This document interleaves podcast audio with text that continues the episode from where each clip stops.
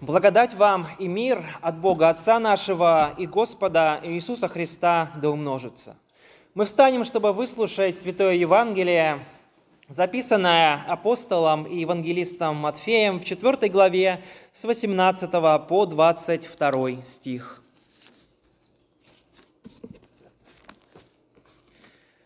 Проходя же близ моря Галилейского, он увидел двух братьев, Симона, называемого Петром, и Андрея, брата его, закидывающих сети в море, ибо они были рыболовы. И говорит им, идите за мною, и я сделаю вас ловцами человеков. И они тотчас, оставив сети, последовали за ним. Оттуда, идя далее, увидел он других двух братьев, Иакова Зеведеева и Иоанна, брата его, в лодке с Зеведеем, отцом их, починивающих сети свои, и призвал их. И они тотчас, оставив лодку и отца своего, последовали за ним. Аминь. Это Святое Евангелие. Слава тебе,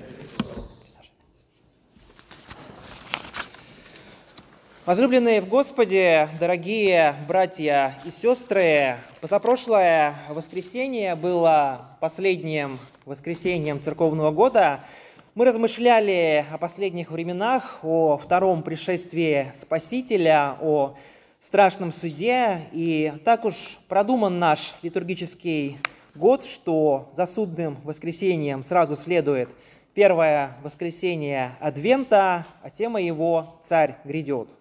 И действительно, размышляя о времени Адвента, можно сказать, что это время поста. Но в отличие от поста Великого, Адвентовский пост, он более радостный, ибо это пост ожидания прихода в мир Спасителя. И церковь, как невеста Христова, ожидает прихода своего жениха. Но если подумать, как ожидает прихода своего жениха невеста?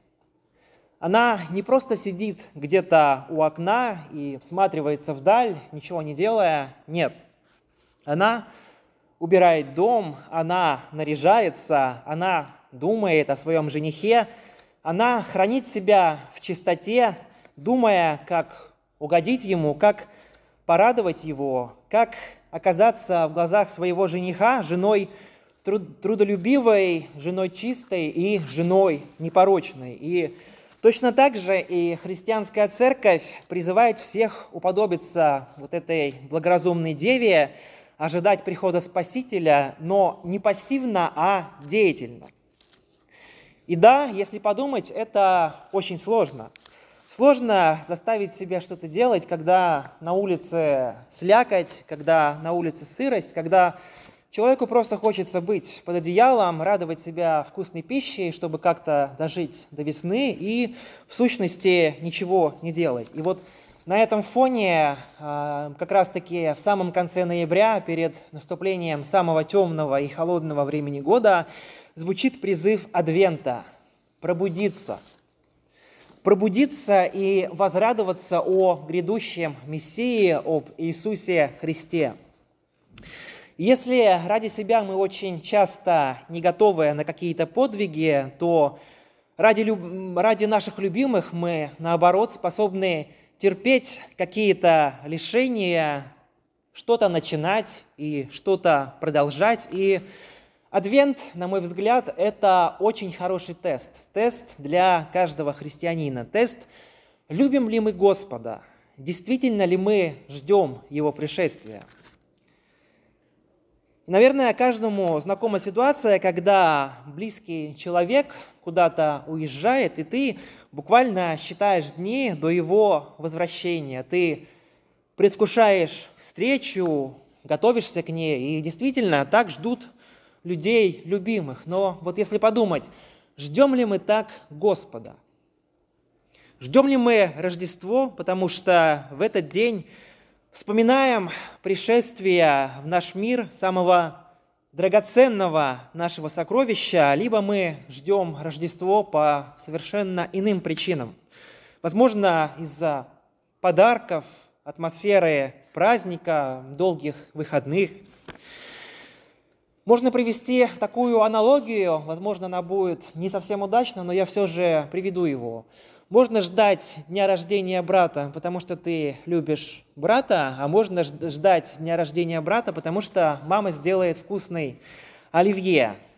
Но ждать Рождества вот только ради елок, гирлянд и выходных – значит, по сути, отказаться от самого главного подарка. И если у вас будет шанс, пожалуйста, переслушайте проповедь отца Евгения на Рождество, где он говорил, что у нас, по сути, украли Рождество. Это очень интересная проповедь, пожалуйста, обратите на нее внимание. И э, действительно, рассуждая, э, если мы принимаем если мы принимаем все эти елки, если мы радуемся гирляндам, если мы все наше внимание посвящаем рождественским приготовлениям, и если мы выбираем все, но каким-то образом отказываемся в ходе всего этого от Христа, то получается действительно мы берем яркую упаковку от очень дорогого подарка и просто выкидываем сам бесценный дар. И Точно так же готовиться к пришествию Спасителя не означает только вешать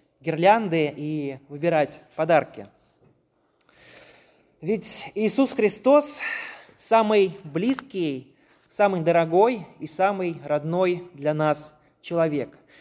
И если эта мысль каким-то образом смущает меня, значит, я еще недостаточно близок ко Христу.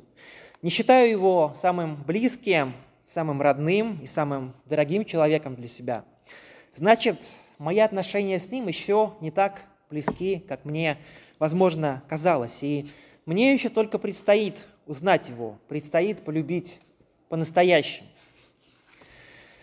Богу, Богу абсолютно не нужны наши елки, рождественские декорации. Богу, по сути, не нужен адвент. Адвент нужен нам, адвент нужен людям для того, чтобы сместить фокус с повседневного на Господа, который грядет, чтобы, узрев Спасителя, который к нам приближается, не пройти мимо, мимо Него, чтобы желать Его воле и следовать Его воле. Для этого, собственно, мы и учимся усмирять свою плоть. Учимся здесь ключевое слово. Да, мы учимся. Иногда нам это удается лучше, иногда хуже. Да, мы часто спотыкаемся и падаем, но падение – это лишь часть процесса, это не поражение. Настоящее поражение – это отказаться учиться вовсе. И вот что важно, ключевое слово любого поста – ради Христа – не ради себя, чтобы испытать предел своих возможностей, чтобы похвалиться, чтобы положить очередное достижение себе в копилку. Нет, только из любви, чтобы стать ближе к Христу, чтобы через преодоление себя приблизиться к Нему, чтобы не жить все время по похотям, но хотя бы изредка стараться жить по духу. Ведь мы, собственно, абсолютно не замечаем, как легко впадаем в плен собственной плоти. И, что хуже того, толкаем в тот же плен других. Хотя, казалось бы, мы должны быть примером нашим братьям и сестрам, однако очень часто становимся для них примером греха, своим поведением делаем грех незначительным и вроде даже как уместным. И Грех как раз-таки толкает человека к вечному проклятию. Каждый грех отделяет нас дальше от Бога. Однако не Бог отступает от нас, а мы от Него. Но если подумать, что же остается нам, если мы окончательно отделимся от Христа?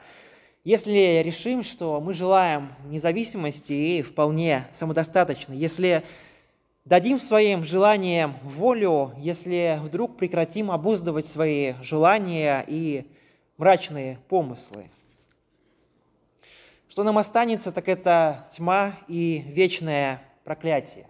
Без покаяния, без милости Божьей, следуя лишь за инстинктами, человек лишает себя возможности стать чем-то большим. Он ограничивает свой рост, он ограничивает свою человечность. И да, действительно, у каждого пост свой. Кто-то ради Господа отказывается от какой-то еды, когда понимает, что эта еда стала, возможно, смыслом его жизни, или он как-то к ней пристрастился.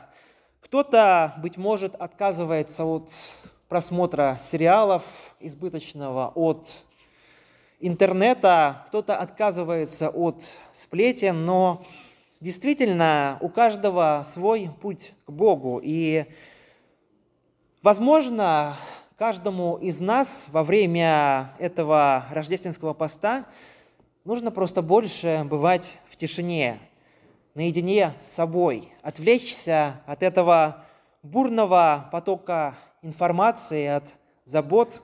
Ведь, по сути, мы все очень боимся тишины, пытаемся ее заполнить чем угодно, выстроить стену шума, чтобы Бог не смог нас коснуться, не смог бы достучаться до нас.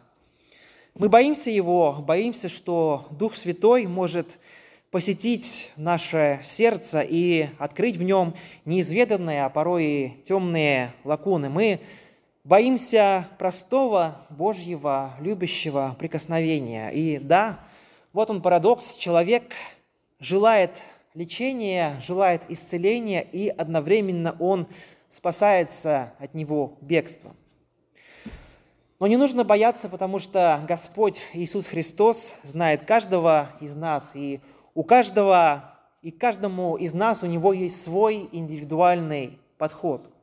Рождество же есть тайна непостижимая, тайная, тайна великая, прикасаясь к которой в тишине остается только благоговеть.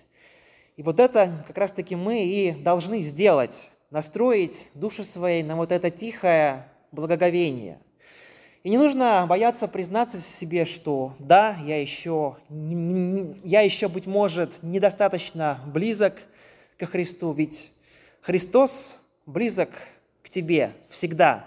Не нужно бояться сказать, да, я еще недостаточно люблю Господа, потому что Господь, Господь любит тебя. Он возлюбил тебя первым, Он искупил тебя и дарует многочисленные благословения, как временные, так и вечные. Он одевает тебя в свою праведность, в белые одежды, и лишь познав, как сильно Бог любит нас, мы становимся способны любить Его в ответ. И возвращаясь к теме нашего сегодняшнего богослужения – Сегодня мы с вами говорим о святом апостоле Андрее, и как раз-таки святой апостол Андрей был первым, кто увидел Христа и понял, что за человек стоит пред ним. Он был готов ко встрече с Мессией, и глаза его были зрячи. Именно благодаря ему Господу пришел один из самых известных и почитаемых апостолов христианской церкви. Это апостол Петр. И в этом как раз-таки состоит урок для нас, урок и напутствие. Мало лишь быть способным узнать Господа и последовать за Ним, нужно быть способным прилагать к спасению других. И вот еще одна цель Адвента – приводить ко Христу людей, особенно стараться приводить ко Христу членов наших семей, потому что время Время сейчас для этого наиболее подходящее, и Господь, конечно, будет способствовать этому. Апостол Андрей возлюбил Господа всем сердцем, всей душою, всем разумением. Он был тем, кто во время чуда умножения хлебов, ведомый Духом Святым, указал на мальчика, который имел пять хлебов ячменных и две рыбки, он же, как, как мы помним, вместе с апостолом Филиппом привел к Спасителю эллинов, об этом говорится в книге «Деяний». И также по свидетельству апостола Марка, Андрей был одним из четырех учеников, которым Спаситель на горе Елеонской открыл судьбу мира. Если говорить о любви Божьей, о любви Господа к нам – Любовь это, конечно, меняет нас кардинально. Это любовь Господня, она исцеляет душу. Это любовь творит нового человека, способного как раз-таки господствовать над грехом, желающего избегать греха. И, наверное, вот что есть истинная жизнь христианина – это рост в познании Иисуса Христа и возрастание в любви к Богу и к ближнему. Святой апостол Андрей, он, как и многие ученики Христовые, кроме апостола Иоанна, возлюбленного ученика Господня, претерпел мученическую, смерть. И по некоторым сведениям это произошло в Патрах около 60 около 67 года по Рождеству Христову. И удивительно, но апостол Андрей, как и многие другие апостолы, смело проповедовал имя Христова и смело пошел на смерть, потому что Андрей, как и все остальные апостолы, он познал истину, он смог эту истину увидеть, он смог привести к этой истине других, и в конце концов он смог достигнуть небесного царства, он смог положить свою жизнь, и ценой своей жизни он как раз-таки подтвердил свою веру. И Пусть мир Божий, который превыше всякого разумения, соблюдет сердца ваши и помышления ваши во Христе Иисусе. Аминь.